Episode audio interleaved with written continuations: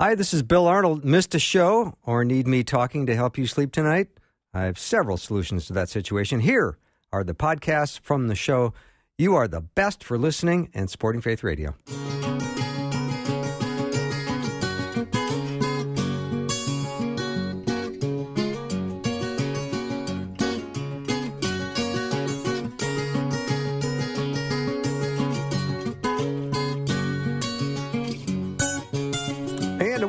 Afternoons with me. I'm Bill Arnold. Awfully excited about what's ahead for us.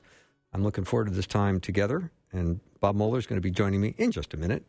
He's written a wonderful book called The Six Hearts of Intimacy Enjoy Deeper Love and Passion in Marriage. And I can't wait to get him back on. He's been a guest uh, many times before, and he always is a whole pool of wisdom. Mm, And I want to open up the text line too, because I bet you have questions. Maybe something about your marriage, something that's going on. You, of course, you can ask anonymously. I won't bring up your name, but I will ask him the question. So get your questions ready. Text them over to me at 877 933 2484. Again, 877 933 2484. So I'm glad we're going to get this started. We're going to take 60 seconds and bring on Bob.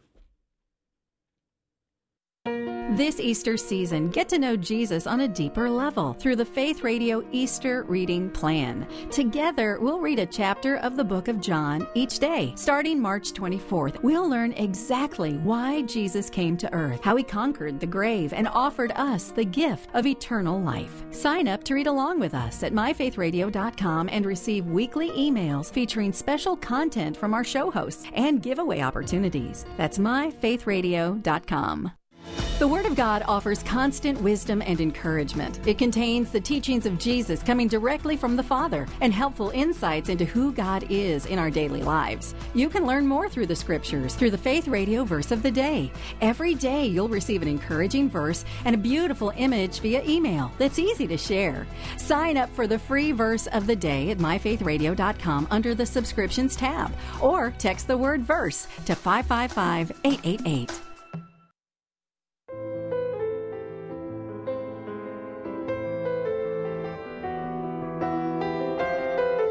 All right, let's get things started. My guest today is in Southern California. For a Chicago guy, that means a lot because he's looking at palm trees and a blue sky and weather in the 70s. So you know I'm a little jealous. He has uh, written a book with his wife, Cheryl, called Six Hearts of Intimacy Enjoy Deeper Love and Passion in Marriage. And for those who want deeper intimacy, the Six Hearts Attitude Point the Way to Mutual Fulfillment. That was written by Dr. Gary Chapman, author of The Five Love Languages. My guest, of course, is Bob Moeller. Bob, welcome back. Thank you, Bill. Appreciate it so much. Yeah, it's always great to have you on the show. You know, I'd love to start our time by having you explain what a counterfeit heart would be. Well, a counterfeit heart is a damaged heart that replaces the true heart that God desires for us to have in marriage. Um, the, for example, uh, in our book, The Six Hearts of Intimacy, we talk about the giving heart and how that uh, God's word really uh, challenges us to joyfully provide, joyfully, not not reluctantly, but joyfully provide for our spouse's needs in you know the very areas, uh, various areas of life. And the opposite of that is the obligated heart that that you know says, oh, "Really, you know, I have to do this? Mm-hmm. You're kidding me." Oh boy! And you know, anything that's given with that kind of attitude, where it's obligation or it's self-focus, where it's really just about you, it takes all the joy out of it. And many couples are living um, with counterfeit hearts or the expression of counterfeit hearts and, and don't realize it necessarily, but they just know, you know, what I'm receiving from my spouse is it just doesn't seem to to satisfy. It just doesn't seem to really meet my need to be loved, and perhaps um, you know you just don't realize why you're going through the motions of something, but the fulfillment isn't there. And and by the way, the heart is where we give and receive love, and everybody listening today has a heart. And God created your heart. Here's the good news to give love and to receive it. It was designed factory fresh uh, to be able to do that. But sin, our bad choices, against the character of God, the Word of God, that damages our heart, and that that that that is like a virus, if you will, that gets into the operating system, or or pain, which is someone else's bad behavior, uh, blocks our heart or can shut it down or damage parts of it. So sin and pain can damage our hearts, and the end result is a counterfeit heart in some case, where it's not the real thing. It's not the way God wanted it. But the good news is, uh, well, let me read from Psalm 147 today, very briefly. Uh, here's good news for everyone listening. It says, uh, The Lord heals the brokenhearted and binds up their wounds. He determines the number of the stars and calls each of them by name. The same God that can name every single star in this vast universe is the same God with the power to bind up your heart. You know, I find that very encouraging. Yeah, me too. So when you talk about a counterfeit heart, is it safe to say that a lot of young, starry eyed people go into their courtship and their marriage with a little bit of uh, counterfeit heart going? Like if the woman were to say, uh, gee, honey, I love watching fishing shows on TV.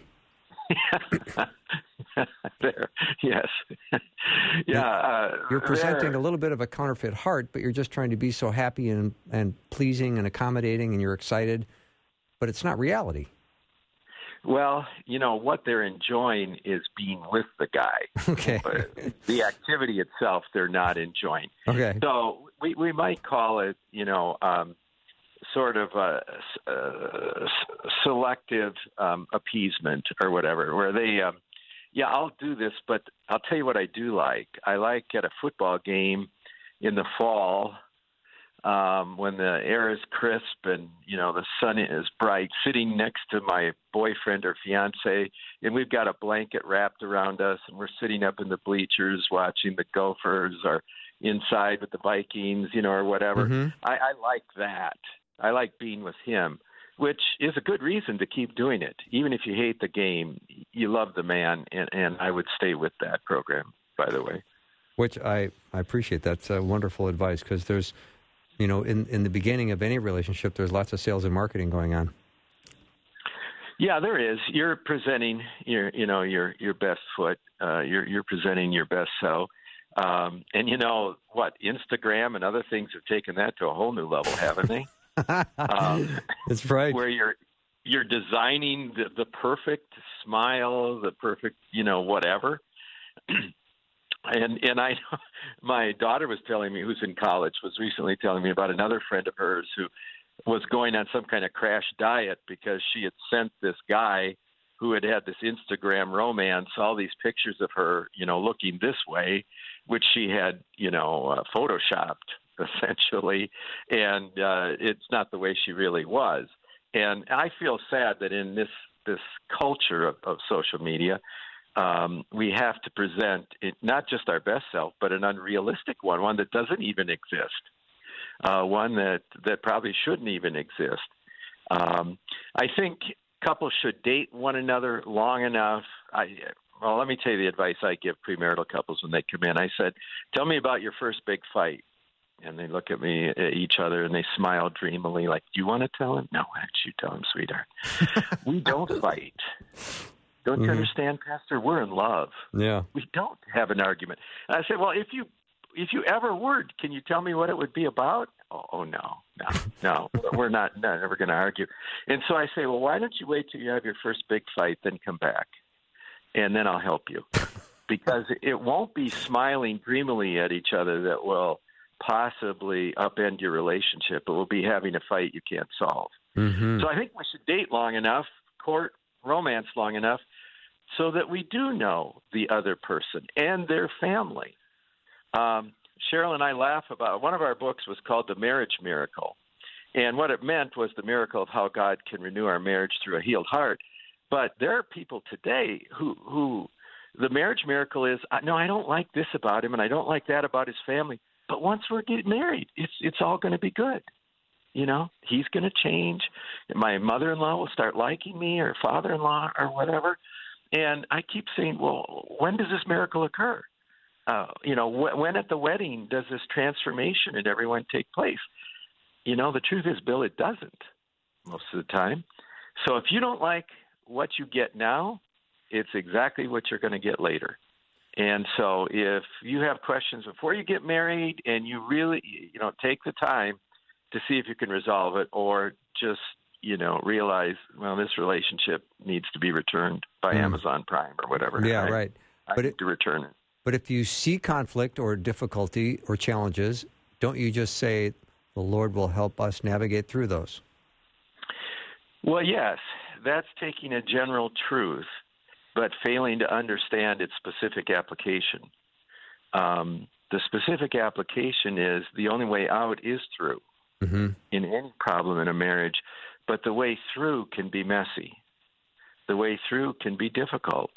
It can be painful at times to get through issues because you've got to be honest. You have to be willing to accept criticism. You have to offer forgiveness when you don't feel like it um, you have to, in many ways, die to self. And I'm not talking about abusive relationships now. Really, really quickly, for every listener that's in an abusive relationship, I'm not saying that you know stay in that mm-hmm. or you know just bear with that or whatever. Please, no. You need to find safety. You need to find, for now, a place where this stops and the marriage can be sad. We see those saved and reconciled, but please don't hear what I'm saying that you should just, you know, the only way out is through continue to take the beating. No, please don't. By all means, don't. But in most cases, that's not what we're talking about, something that's severe. Um, so, yes, the Lord will help us through. But look at all the great people of the Old and New Testament. God didn't take them out of trials, He took them through them. Great point. He didn't take the three guys out of the furnace. He put a fourth one in there, and that was Jesus. Wow. He didn't take Noah out of the flood. He got Noah through the flood. And as we start moving into Lenten season, which we're in now, and, and what he didn't take Jesus away from the cross, he took him through that. And so let's just let's just remember that that is God's way of doing things. Is not to remove our problems when we want them, but to give us the grace to be sustained in the middle of them until they are resolved. Mm-hmm. Bob Moeller is my guest. We're going to take a little break. When we come back, definitely open to your questions. And of course, I will ask them anonymously. 877 933 2484 is the text line. Hopefully, you can text us. I'm sorry I don't have a call operator today, but again, the text line 877 93 Faith. We'll take a short break and be back with Bob Moeller in just a minute.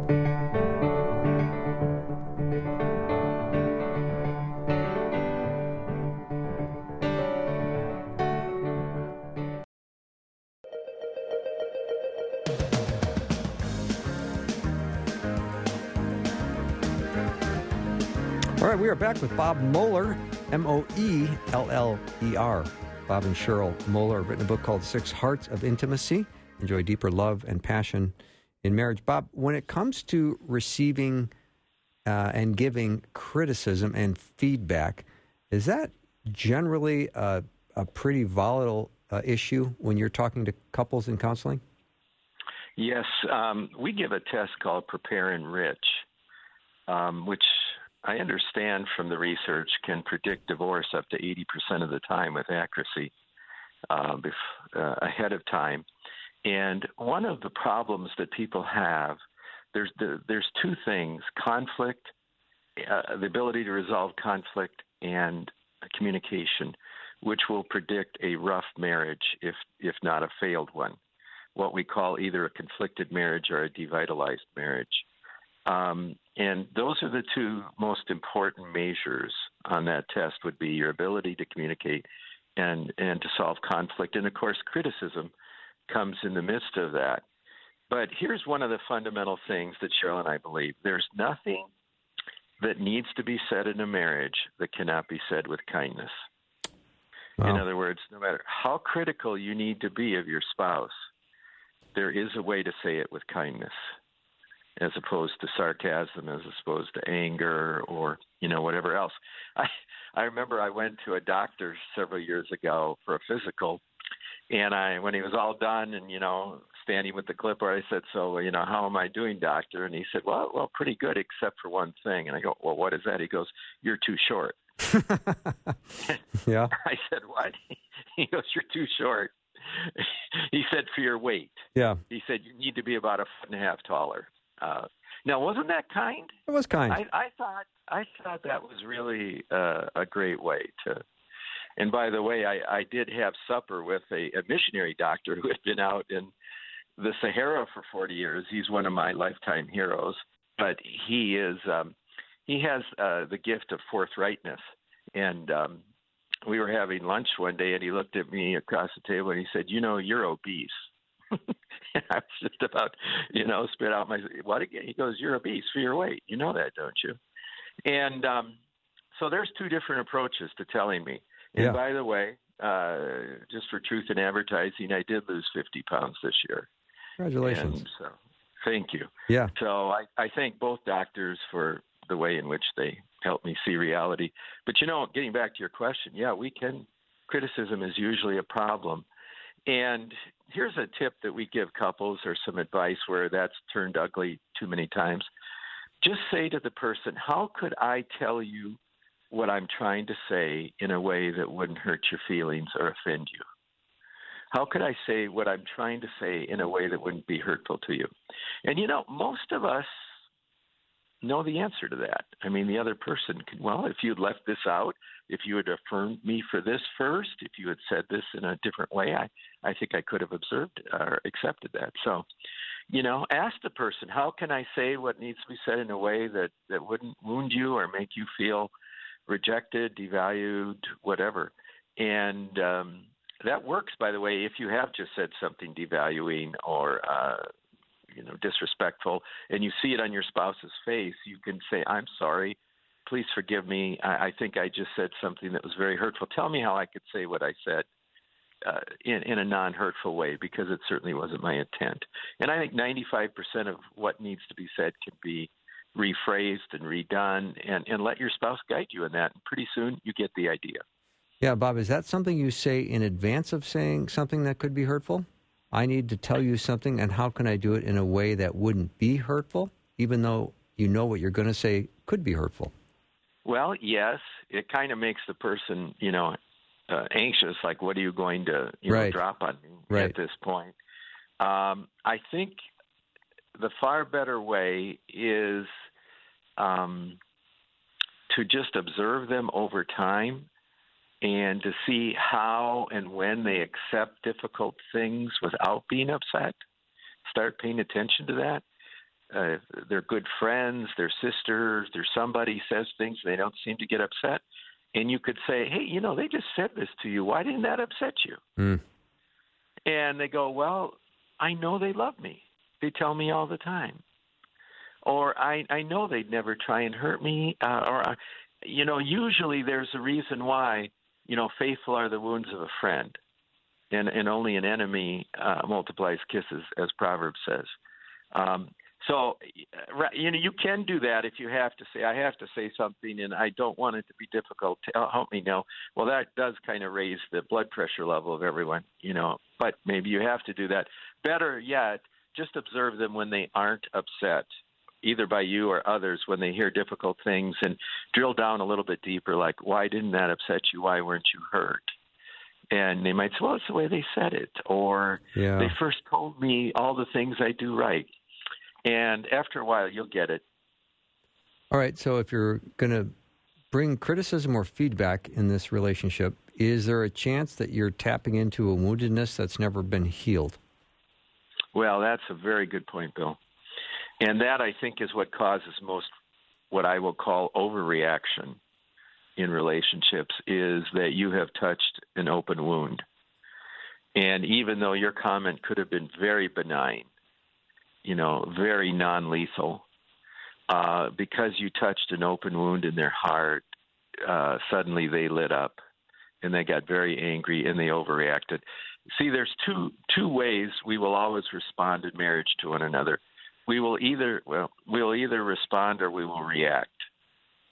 And and response is is good. You you can even say I'm I'm hurt or I'm I'm struggling with what you said. That's a fair response. A reaction is will you just shut up? Or, you know, leave me alone. Or you are so mean. Okay, well now you know they're reacting. and one of the things we try and help couples do, Bill, is discover their unhealed hurts or, uh, and, or the pain words that are associated with them, like abandoned, rejected, criticized, abused. And and we actually have a pain words worksheet that couples can take. It's very simple. And and when they discover their own pain words and you discover yours, those immediately become the things we seek to avoid at all costs uh, injuring or stepping on or aggravating in any way. And what we do instead is try and bless them, affirm them in the area where they've been wounded. If they were neglected, we want to show them attention and tell them, you know, that their needs are so important. If they were abandoned, we want to assure them that they will be secure, that we are going to stay with them if they were criticized, and you could take any of these, just consider its polar opposite. Mm-hmm. And so, yeah, you know you've hit pay dirt in a sad way when your spouse blows up, overreacts, goes a little crazy over something that you didn't mean, you weren't trying to say, but they took. Well, there's a there's a backstory there, and there's a lot more underneath it. Mm-hmm. When a response is defensive, and you feel like you're getting somebody else's mail. It's like, where did that come from? And you're you're making a suggestion or you're making a statement, and the the spouse will, responds with uh, supreme defensiveness, and you go, boy, that that does that's I'm not I'm not trying to produce that outcome at all. I just asked kind of a right. simple question. Um, right. What responsibility does the person have who's having this outrageously defensive remark to be more in um, connected to the to this to his spouse? I'm not asking well, that well, but you, you know what I yeah, think I'm trying I, to get I at. I know what you're saying. Do we have the right to light up every time someone touches our Thank pain? you. See, this is um, why you're the expert. um, an expert is just someone that lives a hundred miles away. Right. Uh, so, yes. Um, anyway, uh, let me go at it from both sides, if I may. Um, one of the things that I do when someone overreacts, or I encourage them to do, their spouse, is to say, "Am I am I the first person that made you that it hurt you, you know, saying or doing this, or is there a backstory to this? Mm, um, did someone in the past hurt you in this way? Did other and you know what? Yeah, my dad he always said I would never amount to anything and that I was an idiot my mom criticized me and said I was ugly. You know, I mean, suddenly you're hearing stuff that is very important, actually, to no understanding kidding. who you're married to. Yeah. I mean, this is this is really important stuff. Yeah, and Bob, let me and, hit pause. Uh, just because I got I'm coming up against a break here that I have no control over, sure. and I want to make sure we we make, make take full advantage of of talking about both sides to this. Bob Moeller is my guest. His book is Six Hearts of, of Intimacy: Enjoy Deeper Love and Passion in Marriage. Uh, text your questions over 877 933 2484. Be right back.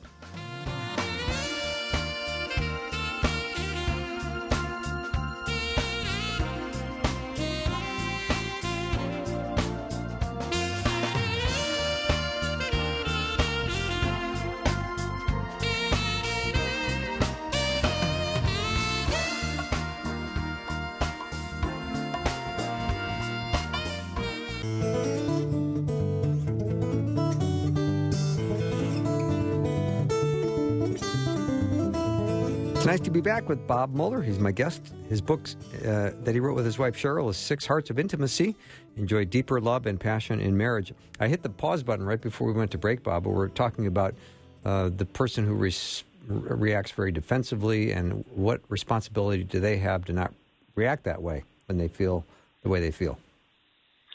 Well, you know, the Bible does talk about that one of the fruits of the Spirit is self control and that we, you know, that reckless words, um, harsh words can do great damage to another person.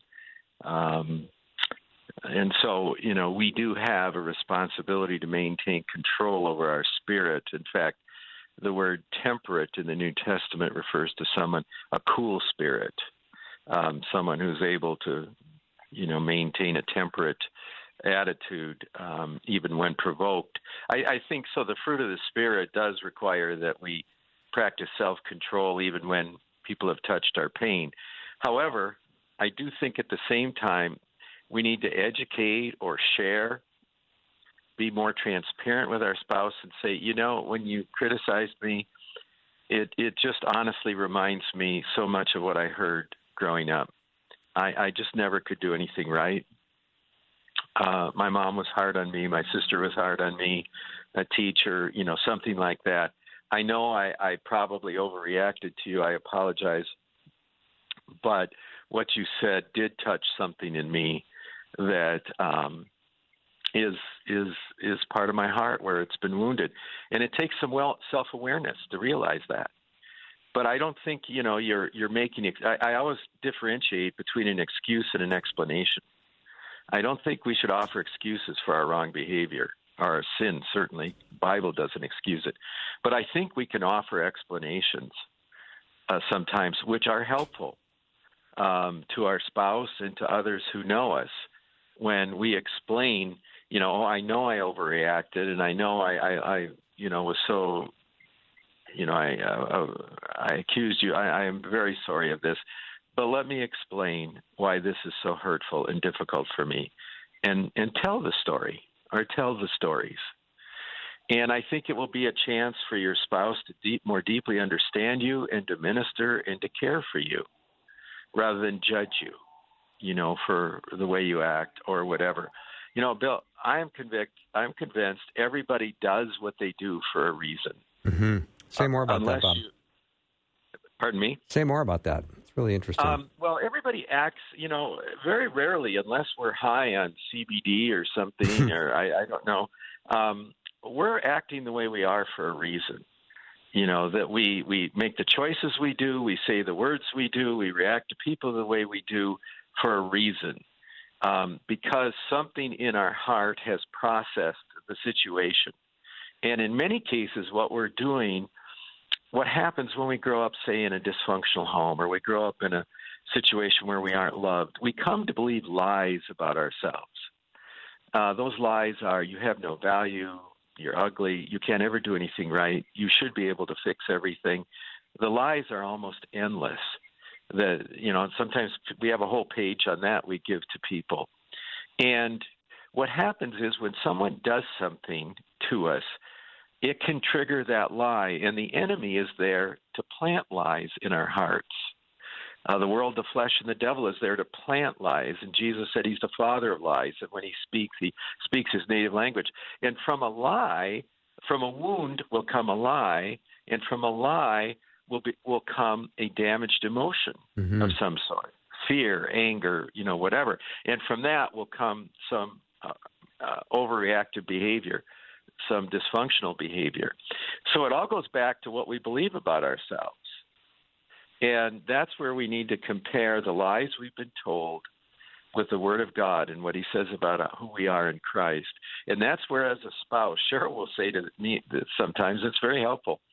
I'll be I'll be overreacting, and she'll say, "Bob, you're listening to old tapes. Yeah. Um, you know, you're listening to old lies.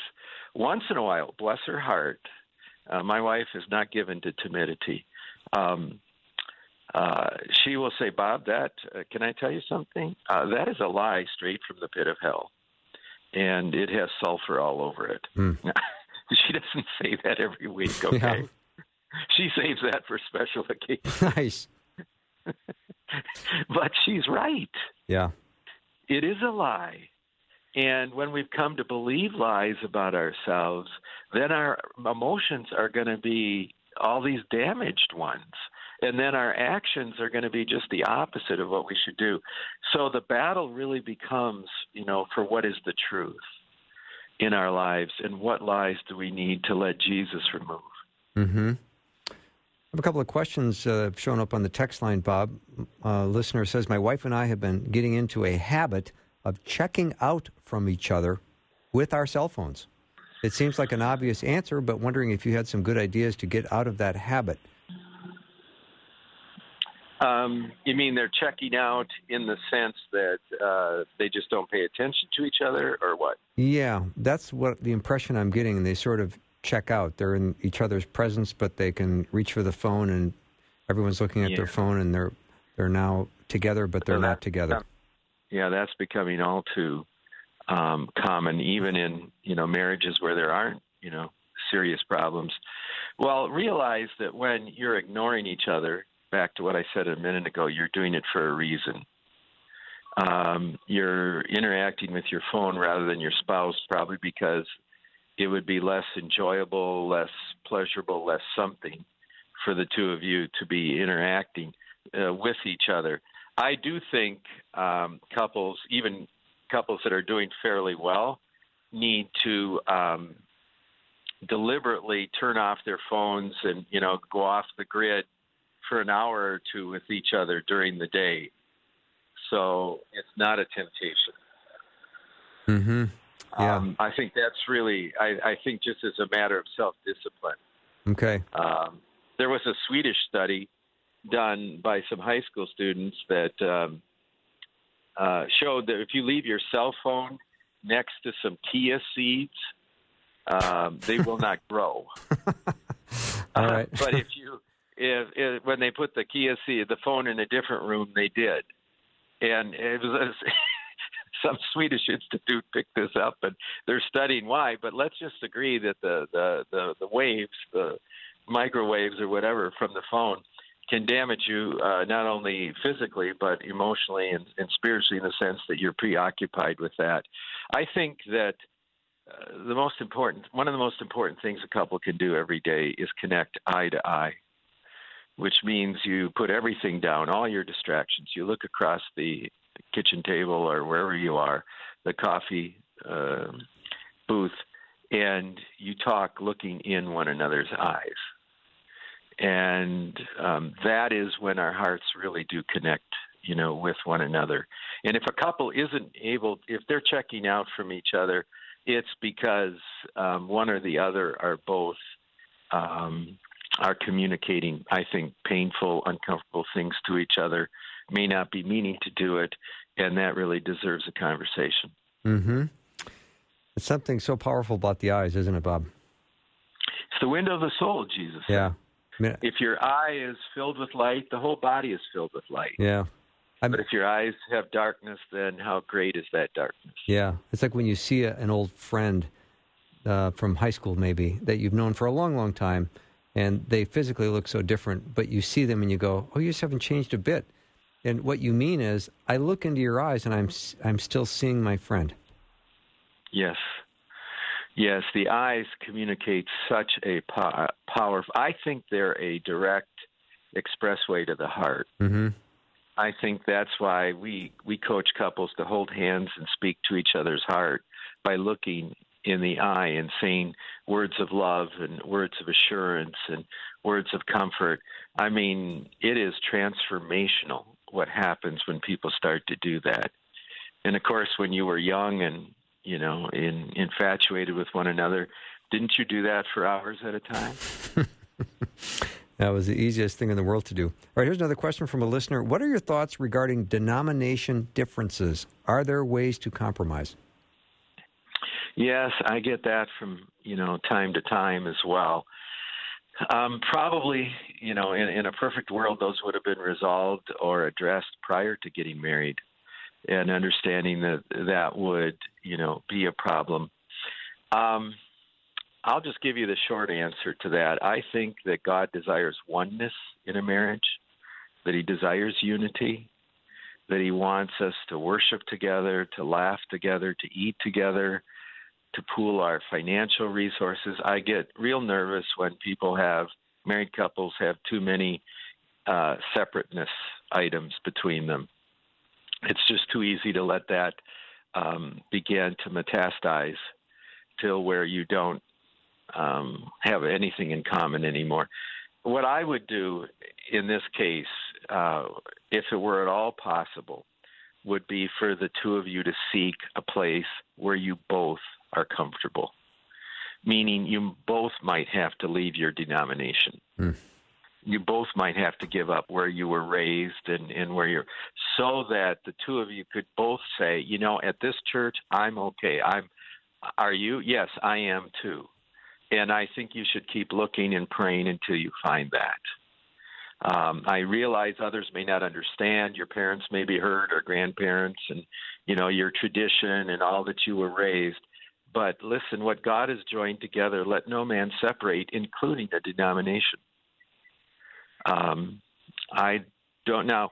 When you're getting to one's a believer, one's not a believer. Okay, well now you're in, you know, Yeah. you're in a little bit more of a difficult. Um, uh, you're you're in choppier seas in that case, and there's a way through that too, I, I believe. But for for couples where, you know, the denominational differences are are rather have become a sore point. I, I really think that humility, unselfish. Let's both seek a place where we feel that our souls are nourished, where you know we can worship God and He speaks to us. And and I believe that place is out there because God is not a God of division. Mm, great answer, um, Bob. Thank you for that. When you talk about a counterfeit heart, and now I'm curious when I think of the great counterfeiter, which is Satan, he must have um, a constant uh, desire to break up families and stop marriages and create chaos and havoc. So there has to be an intentional um, time of being grounded in the Lord in a, in the marriage, so you can you can have the, the guards up and the and the the the hedge of protection around your relationship. Oh yeah, and um, uh, we have to understand that um, Satan is in the business of uncreating what God has created. Yes. And and God created male and female and said for this reason a man will leave his father and mother, become united to his wife and become one flesh. And um, it's a miracle what happens when a couple is married. The two literally do become one in God's eyes. And what God has joined together, let no man. Well, Satan looks at that and says, I am going to separate that. Mm-hmm. I am going to uncreate that. But it's I, I, I, when when I'm talking to a couple about this subject, and it's a good question. I'll say, you know, getting married is like baking a cake. I don't know that anyone bakes anymore, but my mother used to, and you'd put flour and eggs and vanilla or cocoa and other things, baking soda, baking powder, and you'd mix it all together, put it in the oven for 30, 45 minutes, and out would come a delicious cake. And I think what what people today want to do in some cases is, and, and Satan is certainly the one who would, would encourage this is, um, okay, this cake has been baked, but I, I want my eggs back. I want my flour back. um, I want the salt back. You know, I've decided I don't like this, or this isn't working as well as I thought. I want it back. You can't get it back. I mean, you can, I, I guess, legally so and otherwise, but um, the truth of the matter is the, the cake has been baked. And that's just because God did a miracle when you got married. Two people entered the congregation or the sanctuary and whatever, and one walked out. Um, it's a it's a new creation, and I think we have to understand the the battle is to un, it isn't that Satan is against happy marriages because he just doesn't want to see people happy. Well, you know that'd be true, but it's more because marriage was meant to reflect Christ in the church, Mm-hmm. and he wants to mar the image of Christ in the church until it's no longer recognizable. All right, Bob. Let me take one more break. Bob Moeller is my guest. His book that he wrote with his wife Cheryl is "The Six Hearts of Intimacy." Enjoy deeper love and passion in marriage. Still have time for a few more questions. Let me know what they are. I can ask anonymously 877 933 2484.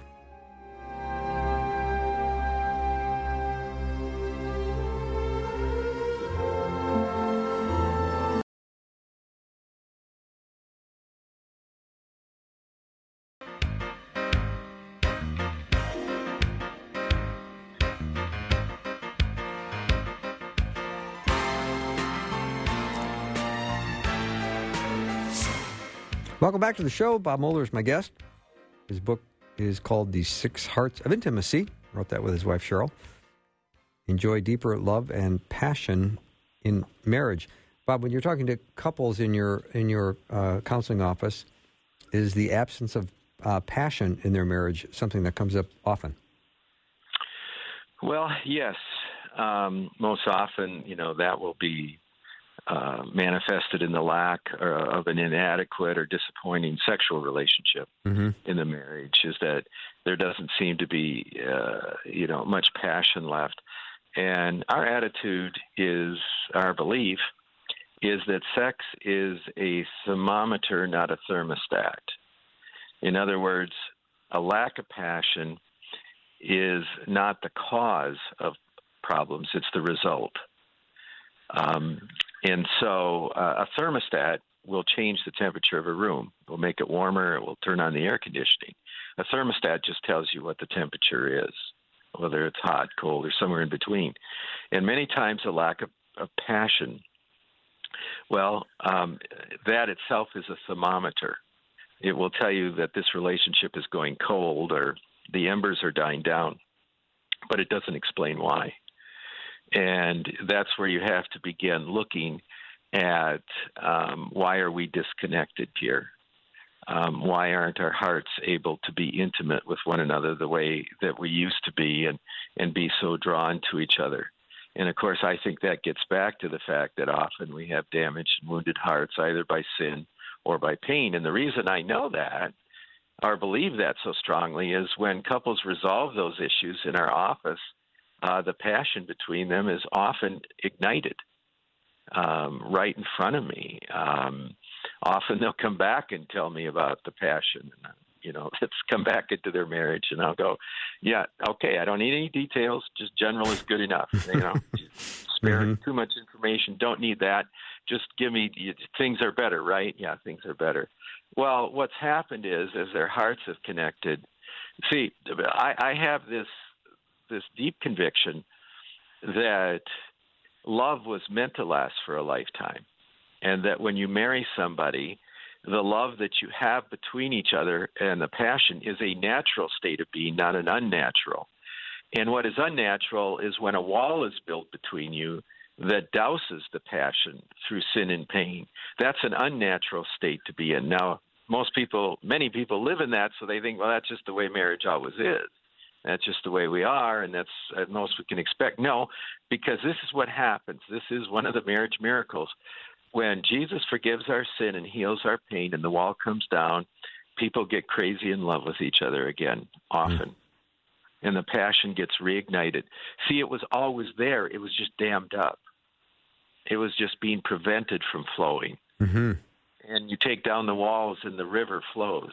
Yeah, and that's that's exciting to me to to know that God gave us a heart where our love for our spouse and our passion was was good for a lifetime. It didn't have a ten year you know warranty or a 20 mm-hmm. but a lifetime one. And if it's not happening, it's probably because it's being blocked, not because it doesn't exist. Bob, you say in your book to protect the integrity of your relationship, you must be forever vigilant. What does that mean? Well, what it means is uh, we have an enemy who is watching our marriage. First Corinthians 7 says we're not to deny one another in the sexual area of of our marriage, for example, lest we give Satan an opportunity. You know, lest he outwit us in his schemes, you know, whatever. And what I tell people is, you know, not only is God watching your marriage, but so is the devil. Hmm. Um, you know that if not only is God day by day observing us, so is so is our enemy, and we must put on the armor of God. We must be vigilant to protect our thought life, uh, what we look at, um, the situations we put ourselves in, um, the rules with which we engage members of the opposite sex. Let, let me give your listeners today something I have found so tremendously helpful, and I just pass it on for that reason. Just ask yourself every time you're tempted in any way, but particularly, let's say, in the sexual area, um, what would be the long term impact on this person and on me? The long term impact if I were to follow through in any way with this. In the long term, the truth is you would damage them, you would ruin their life, you would cause uh, irreparable harm, you would uh, destroy trust among. And if we would moment by moment during the day, even say to the Lord, Help me to remember in the long run what will happen if I think this way or I look a second time at this or in any way start compromising my my standards or my my God, my integrity or whatever this other person you will do them harm i guarantee you'll do them harm and that itself if you let the holy spirit speak to you can be enough to break the fantasy. Can can be enough to snap the chain of thought that's going in in a bad place. Because long term anything that's sinful will damage or ruin another person including ourselves. Anything that's godly or right will bless them and so satan is always about the immediate instant gratification immediate this whatever he is never about the long game and the way to arm ourselves is to play the long game every day Okay. So when we've got problems, and then we only have a couple minutes left, so this is kind of a big question towards the end. How do we best do peacemaking when we need to make peace? Um, okay. Well, in peacemaking, um, let's just talk about if you've done something you shouldn't have done, as opposed to a problem you're trying to resolve. Okay if you haven't done something, if you've done something you shouldn't have done, there's five easy steps to making pain, uh, peace. Five. It, uh, let me say simple, not easy. They're they're simple. They're not easy to do. Uh, you, five R's. Take responsibility. I did it. Number two, show remorse. I'm sorry I did it. Number three, demonstrate repentance. I won't do it again with God's help. Number four, make it right if you can. That's called restitution. And number five, make a request. Will you accept my apology? So you want to take responsibility, show remorse, engage in repentance, offer restitution, and make a request. When you are making peace, those five steps are vital. It's a pretty. If someone else. It's a pretty. Ahead, use, it's a pretty useful letter. The letter R. It is. Yeah, it's from Gary Chapman's book, The Five Languages of an Apology. Yeah. Um, great, great material. If you are just trying to solve a problem between the two of you that you cannot resolve, um, I just say number one, you know, you got to define what the problem is. to offer all the possible solutions you can think of. Don't criticize them, as you both can freely offer ideas. You're brainstorming, you're name storming. You, you don't have to. And then number three, begin to select those that would work for both of you. And once you find solutions that both of you that'd be a win-win that both of you could buy into, then mutually support it. Even if it's the wrong solution, you'll not be mad at each other because you'll have agreed you both thought it was the right thing to do and you've just learned from it. Yeah. But you won't be pointing fingers. Bob, we just have a minute left. I want to send the listeners to forkeepsministries.com. Forkeepsministries.com. And there's a, some great resources there, and there's a couple of events coming up that people can just be aware of. Maybe they can't attend, but they have a friend or relative in the area that could uh, get to one of your events. Absolutely. Yeah, our website has an online store for some resources. It lists our um, coming events, and hopefully before too long, we're going to have a weekly live streaming program as well, once a week. So uh, people can be looking for that. That'd be that'd be great, Bob. Thank you so much for taking your time today in sunny California to uh, do the show, and my best to you, your wife Cheryl. Thank you so much. Yes, really sir. appreciate it. You bet. Been an Bob, honor. Bob Bob Moeller has been my guest. His book is called The Six Hearts of Intimacy. Enjoy deeper love and passion in marriage. And his his website is forkeepsministries.com if you want to go check that out. That wraps up uh, our time with Bob. We'll take a short break and be right back with hour two.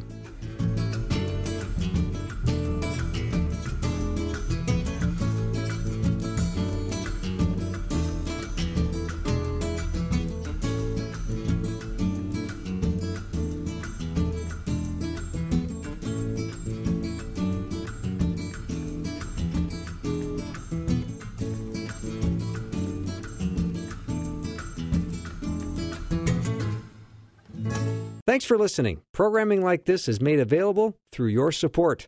Information available at myfaithradio.com.